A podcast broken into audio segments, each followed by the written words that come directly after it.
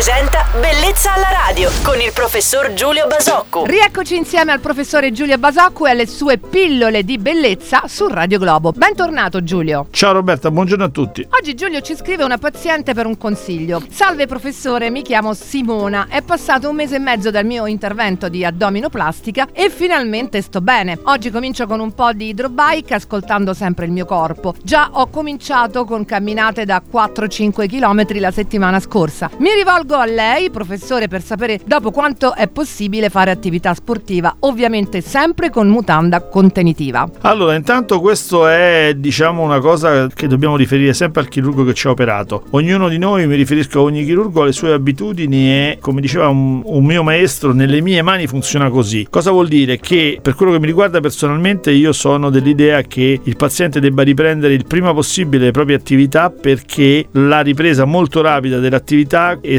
significa una, un, e stimola una riattivazione di tutta una serie di funzioni vitali che determinano una guarigione più rapida. Eh, questa però è una posizione che non, non è univoca e non è meglio la mia posizione di quella di tanti altri bravi e più bravi chirurghi che invece consigliano ai pazienti una, un'immobilità o comunque un'attività ridotta per molto tempo. Non deve essere però questa indicazione presa come un valore assoluto perché, ripeto, ogni chirurgo ha le sue abitudini e vanno rispettate le abitudini del chirurgo che ci ha operato. Un saluto allora alla nostra amica Simona, un ringraziamento per averci iscritto e un saluto al professore Giulio Basocco che sarà con noi anche domani su Radio Globo. Buona giornata Giulio. Ciao Roberta e buona giornata a tutti. Bellezza alla radio.